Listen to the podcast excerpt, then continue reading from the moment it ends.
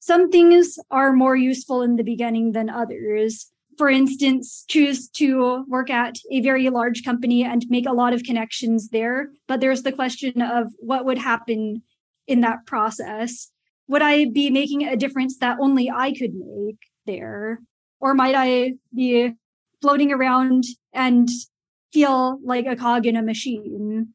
At a higher level, though, for instance, if I were to do something amazing in the startup world and then to go into a, a director position or something like that, then that would change the equation quite a lot because then I would be able to make an initiative that was really out of my own mind rather than someone else's initiative where there's already a process behind it and it's not a tank where it's empty rooms funding and a dream.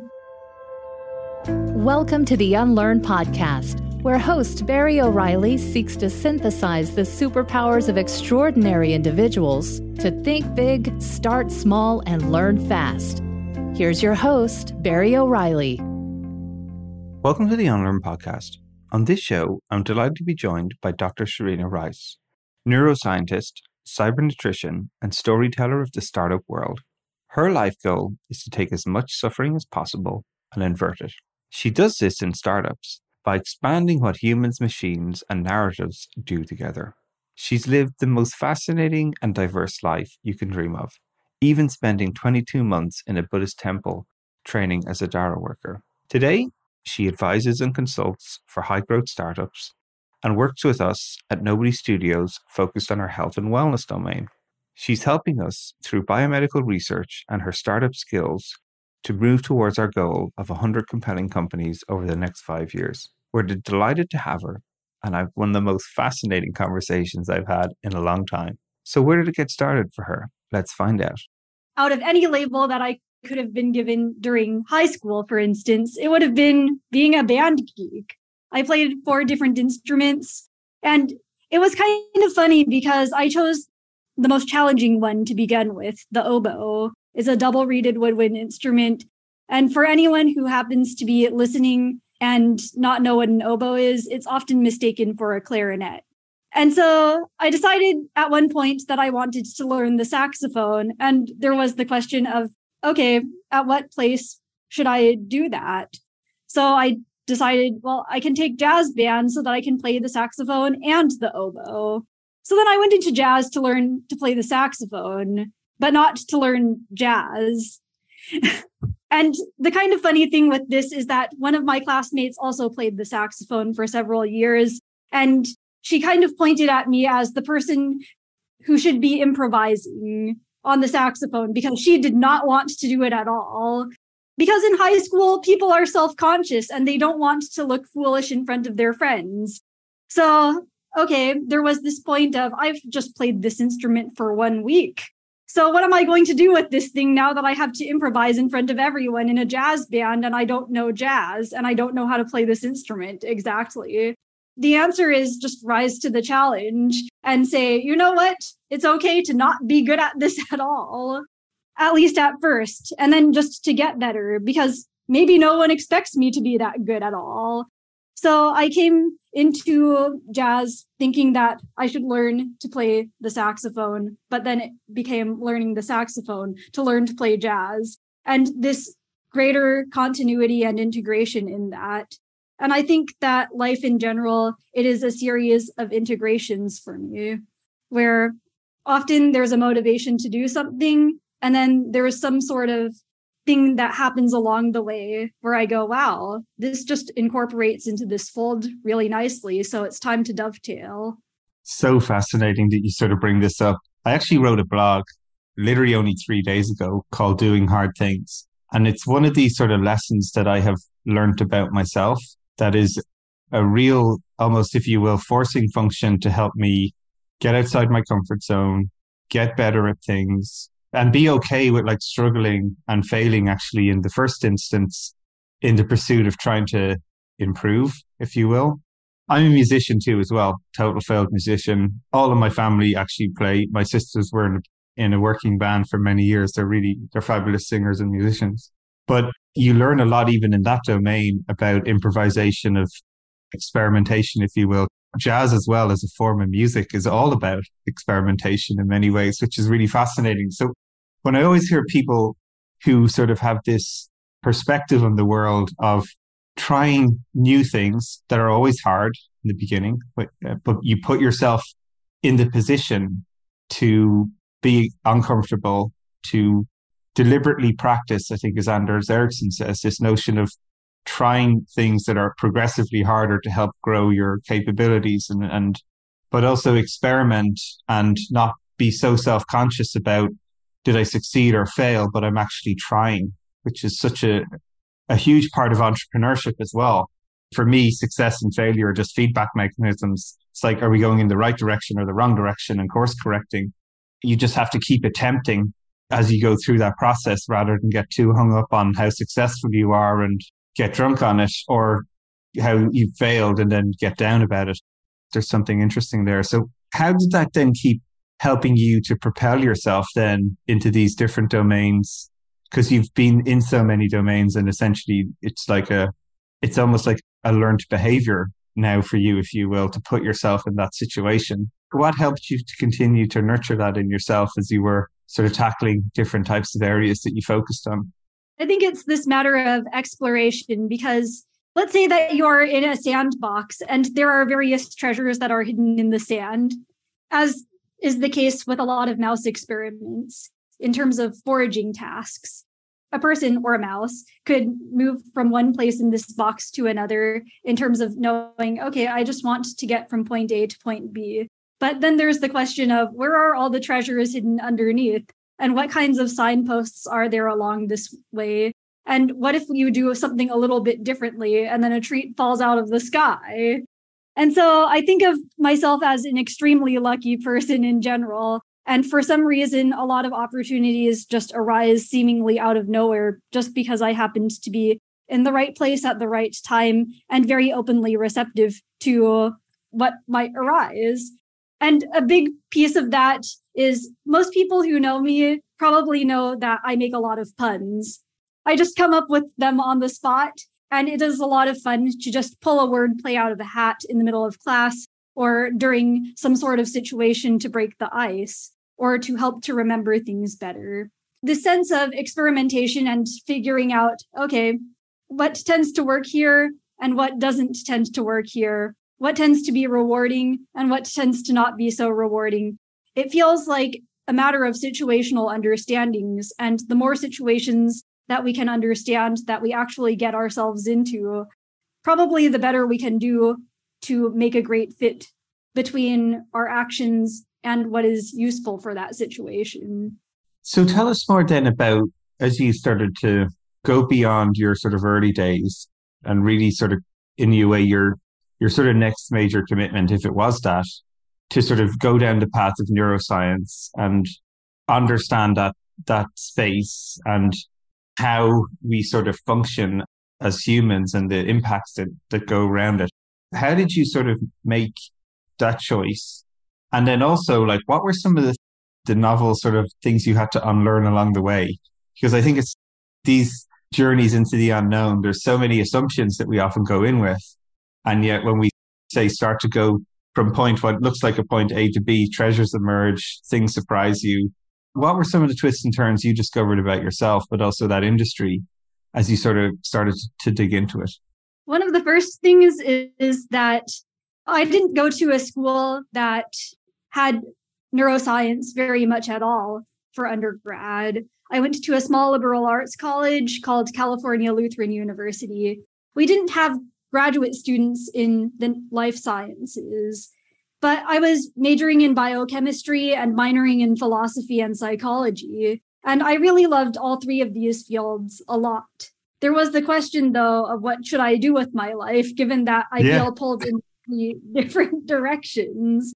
And so what I had to do was think about why I liked all three of these directions. And then I realized, well, they all have something to do with the mind and how thought works. So, what can just combine all three of these things? The answer was neuroscience. So, there was then the question of what kind of neuroscientist am I? Am I a developmental person? Am I a person who studies cells and molecules? And then it was this matter of being in all of the boxes and none of the boxes at once because I could not figure out what I was as a neuroscientist until my advisor in grad school said, well, all of your rotations, they were in systems neuroscience. And then I'm thinking, wait, there's a name for what I am? I'm a systems neuroscientist. I look at things at the level of molecules, at the level of cells, at the level of tissues, at the level of organisms, at the level of behaviors. So I am a systems neuroscientist rather than any one of these things. Okay. But another thing that I just found really rewarding was robotics. and I just really liked being able to take the perspective of a robot in a similar way to taking the perspective of an animal, for instance, that we were studying. It seemed to be a similar concept in terms of okay, what kinds of streams of data are they taking in? How are they interpreting the world? And what kinds of actions will they use to act upon the world? So then apparently there is a field about that too. It's called cybernetics. It's this field of circular causality. And then I realized, hey, I'm not just a neuroscientist, I am a cybernetician. I hope you ran outside a door and said it just like you did there with your hands raised in the air. I think uh, like these profound moments of finally I've I can label myself in some way. You know, it's fascinating. What a great moment that must have been. Absolutely. We're continuing to integrate it all the time, I think. Exactly. This is why it's so fascinating to hear people's twists and turns. As you say, coming from a liberal arts background to like feeling like you had to, and this is a, an interesting thing even as well, is sometimes society is so forcing us into like a railroaded path from such an early age, if you will. You must be on this highway and there's no on ramps or off ramps. There's only the first step you can get on along the way. And yet, what I always find about the most interesting entrepreneurial people, if you will, is that it's never a straight path. There's twists and turns. They've gone off the road. They've gone off piste. They've come back to it. And they're really following their intellectual curiosity, you know, and I just think you're one of these people who struck me as that instantly. As you started then to get into this sort of world of cybernetics, which I really want you know you to educate me and the listeners on a little bit too as well as you're describing it like it's bringing all of these different ideas from philosophy to politics to science to biology that you are exposing yourself to on your journey. And then it's sort of maybe in some ways trying to like encapsulate that in a real accelerant around technology and robotics being that or trying to encapsulate some of this as you describe inputs synthesis that produces an output or behavior that we're expecting these entities to perform. So tell us a little bit about what are some of the misnomers, if you even will, about cybernetics and robotics that, and then what were some of the things that you sort of were bringing with you from your past and sort of, you know, that you could, you, you had learned and could apply or what you had to unlearn and relearn, if you will, to start to be successful in that domain? I think that most people they don't think about cybernetics. Instead, they talk about artificial intelligence and machine learning rather than also the full stack of yes, there is a human in the loop in a lot of cases. And there is that question of what to do with edge cases and really edge cases. Some people they talk about things like humanizing autonomy or humanizing technology. But the thing is that what do you do about the really bad things about human nature? Because humans aren't always the best at solving problems. And what if you get a human who is in one state of mind versus another? So, one of the things that people really get wrong about this is the kind of messaging. We want to make technology that has great situational understanding so that it can have a really good fit for the kinds of problems that it's encountering rather than necessarily being human.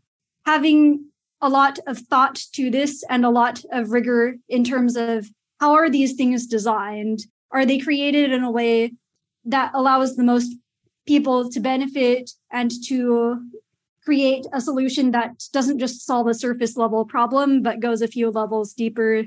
Then that is very good to have as a good technology. It's funny, literally this morning, I was speaking to Rajavan uh, Srinivasan, and he was the head of AI for Facebook for the last 10 years. He's just joined General Catalyst as a venture partner there. And I was asking him, like, 10 years in Facebook in artificial intelligence, what was that like in some respects? He just shared one of the most insightful things I've heard, as you already are. He talked about when you start to program from the very inception, you're programming values into the software, whether they're implicit or explicit. And while some of those values can help your company be a rocket ship in scale, when you hit these sort of tipping points, trying to reverse engineer out the initial values that were baked into the software and put them in a direction that's more aligned to what you're learning as a result of going through that process is extremely difficult. And it really got me sort of like my mind just thinking about like how we even think about this domain.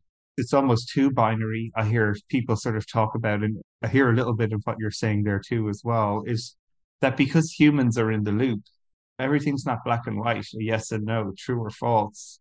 When you're trying to program in situational awareness, it's not as simple as just a binary decision tree that you go one way or another. And yet humans are coding themselves into these pieces of software. So therefore, by default, they're coding themselves in, whether they're aware of it or not. So that really struck me. And it, it's funny that I'm speaking to you again straight after that today, where just that seems to be something that's top of mind for me. I'd love to get your thoughts and opinion to that. Yeah, there is the question of when you solve a problem, then what are you solving for? And I think that in a lot of cases, the solution is for speed. If you can make decisions quickly, then you are able to do things more quickly.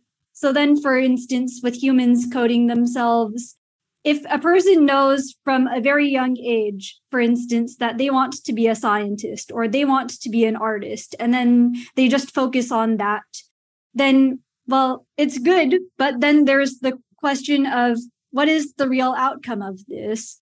My mother, well, she's an engineer and she has told me before that when she was growing up and even now, she was always jealous of the people who could talk not only about engineering or just about their job, but they could also talk about things like philosophy and politics and art and poetry and all of these other things to life because a person is not just their job. And so there is this question of do we pigeonhole ourselves? And what is really needed for us to flourish as people? What do we want to create of our lives? And what do we want to create of our surroundings or various technologies that we make there?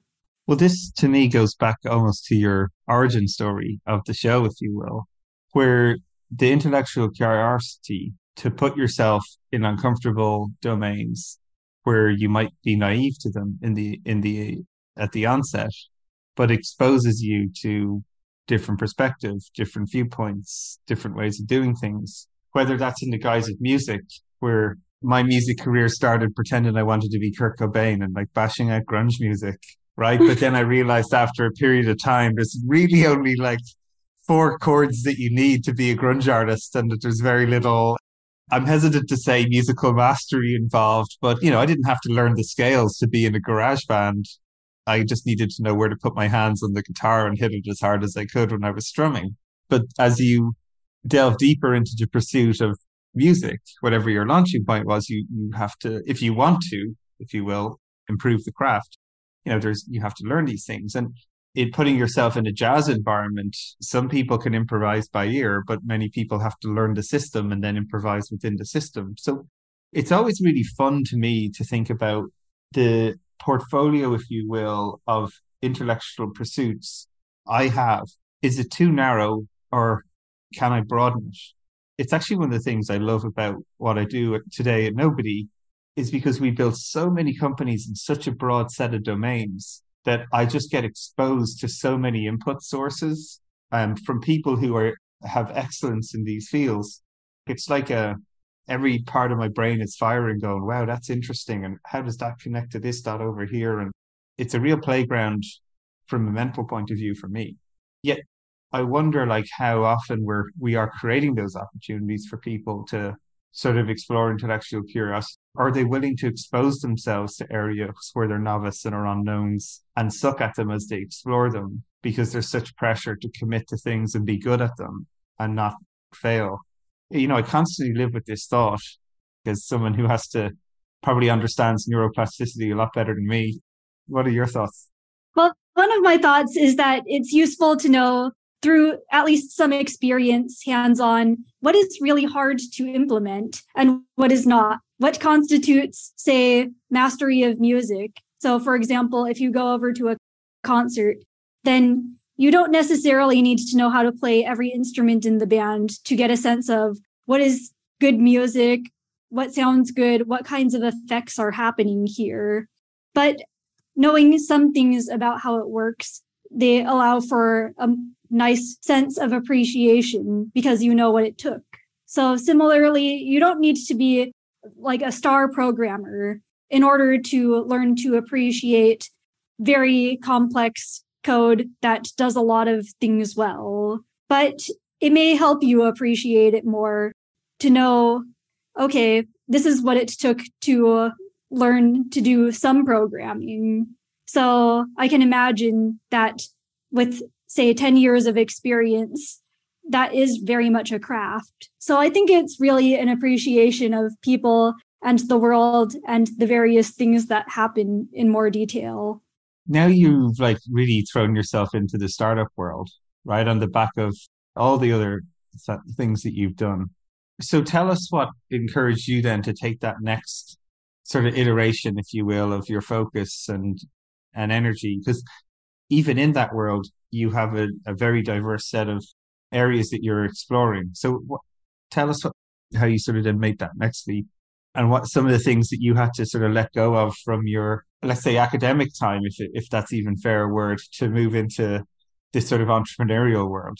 It's kind of funny because I think that I have made my time in grad school about as entrepreneurial as a person could, given the policies and guidelines of my program.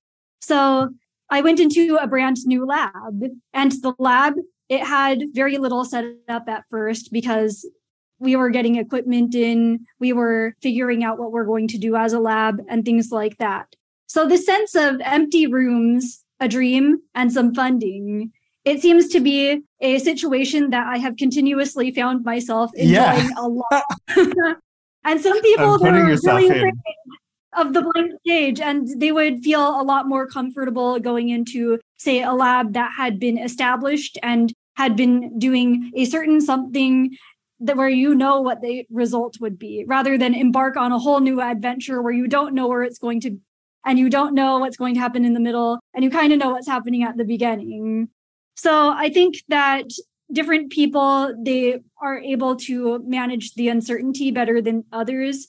And in the startup world, it is a ton of uncertainty.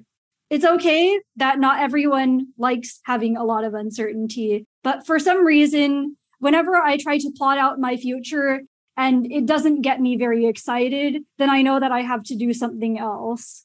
So tell us a little bit about that activity because you know it's always great for people to have some like little tools or tips and tricks about how you intentionally do something that looks like it's sort of automatic to people on the outside. When you're sort of like plotting your path, what are some of the questions you ask yourself? What are some of the systems, if you will, you use to help you figure out what's the next step? The biggest thing is this orientation towards how do I make the biggest positive impact in this lifetime? How do I take as much suffering as possible and invert it?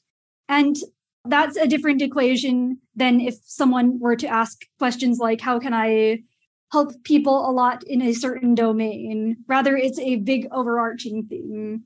Okay, so given my orientation towards inverting suffering, it is going to be all right, if I were to do this at scale, then what kinds of connections would I need to make to make that happen? And what kinds of opportunities should I say yes to? And which kinds of opportunities are going to be a distraction in this process? Who should I be friends with? Who should I not pay as much attention to, even? And I try to be kind to everyone, even if I really don't have time. But there is this matter of, okay, some things are more useful in the beginning than others. For instance, choose to work at a very large company and make a lot of connections there. But there's the question of what would happen in that process. Would I be making a difference that only I could make there? Or might I be floating around and feel like a cog in a machine? At a higher level, though, for instance, if I were to do something amazing in the startup world and then to go into a, a director position or something like that, then that would change the equation quite a lot because then I would be able to make an initiative that was really out of my own mind rather than someone else's initiative where there's already a process behind it and it's not a tank where it's empty rooms funding and a dream. Yeah, it is so true. Like even what resonates when you're describing some of your the components of your equation, right? Like agency really stands out to me as I listen to what you're saying too as well, which is something that resonates a lot with me. Like I always knew I would never survive in a big company where I was a, a clog in the machine. It couldn't work for my makeup. I always want this ability to feel like that I have agency and can take initiatives and see how far they go. And it's one of these reasons where I always tend to enjoy like smaller companies in the hundreds rather than when they start to get into the thousands. Like the last real place I worked when I joined, it was like a couple of, we're just starting to hit like in the high hundreds of a globally distributed company. And it, it always felt like you had agency. Anyone in the company had agency to take action and, and affect something. And, and you could see the effect as well of what you were putting into the system and what, what the feedback me- mechanism was providing. But even as the company grew, I could see that signal get weaker and weaker and weaker and harder to actually, you know, move.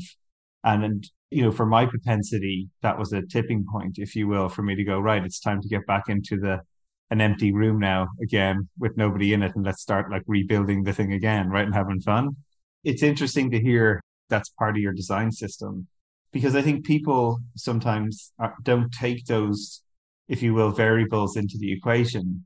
They sometimes feel that the situation is enacted upon them, or maybe they just, they are sadly don't have as much agency when you're in these big machines. Like, how do you change them? Or can you put yourself in these situations that might seem uncomfortable but actually give you more of the elements that you need to sort of feel more fulfilled in what you're doing, whether it's intellectually or contributing wise or outcomes that you see from the efforts that you're putting in. It's really fascinating to hear you talk about that in terms of how you design it.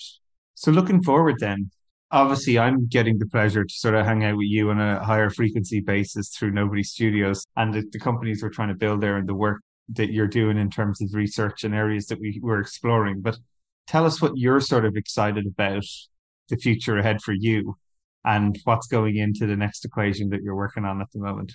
What's going into the next equation is the sense of thinking through network effects in terms of okay, science it tends to propagate in knowledge through a system fairly slowly because it takes time to find some sort of thing that will advance technology. Technology, it can be somewhat faster, partly because it can be patented and it is there and it is applied, and it can be scaled up. And then there's stories. Stories, they can be scaled almost infinitely and they can travel so quickly. So I think that this part of my story and part of the equation is becoming a terrific storyteller about matters of science and technology. Yeah, I couldn't encourage that enough, right?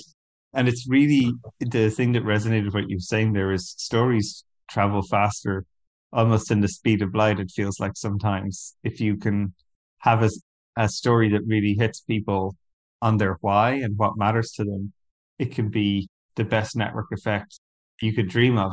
I see this as well, even with nobody. Like people keep showing up at the door going, Hey, I read your website. It just resonated with me. And I need to find out how I can be part of that. Or they were like, I heard somebody talking about this in some Slack community. I was studying and they shared this with me. And suddenly, like, this sort of network effect that's bringing people into the system is sort of blowing my mind because we've done no marketing. We're barely telling right? We could tell lots more people about what we're doing, and yet they're finding us. And the people we're finding are a real type of character that have a value system and a way to work that that really matters. So I'm really curious for what you know you're thinking and experiencing from that point of view. I first came to Nobody Studios because of a connection whom I had for a long time, Dr. Gina Poe, who is a professor of neuroscience at UCLA. And I think that this sense of a bond of friendship or a bond of we've been colleagues for a long time, it's very, very common in Nobody Studios. There have been so many times when I have talked with someone and they've said, I've known Mark for 10 years, or I've known Mark for 12 years, or some other very long time frame. And the sense of building businesses in the first place, it is very much an equation of friendship. Even if it's something that cannot really be quantified, I think that it allows systems to uh, be resilient to shocks, especially when we're going through challenging times or emotional turmoils or the various things that can come up in business and life along the journey. Couldn't agree more. If anything, it feels like building startups is an emotional shock to the system on a daily basis. And trying to find ways to work through that has been super fascinating. Well, look, it's always amazing to ha- get to speak with you, Dr. Sharina, and all the things that are lighting you up. I'd love to know for you, what's the one thing that's lighting you up at the moment? What's the thing as you look ahead that you're most excited about and is sort of sparking your intellectual curiosity again? The sort of ironic thing about this is that I'm not allowed to talk about it because it's in the stealth mobile technology startup that I'm working on. well, that's good enough for me. It's always good in storytelling to leave a cliffhanger. What I would encourage people simply to do is to follow you and your exploits because there's no doubt about it. Whatever you're doing, is going to be exciting, fascinating, and worth following. Thank you very much for being on the show, leaving us with a great cliffhanger and sharing your story with us. It's been a pleasure to have you on. Thank you so much, Barry.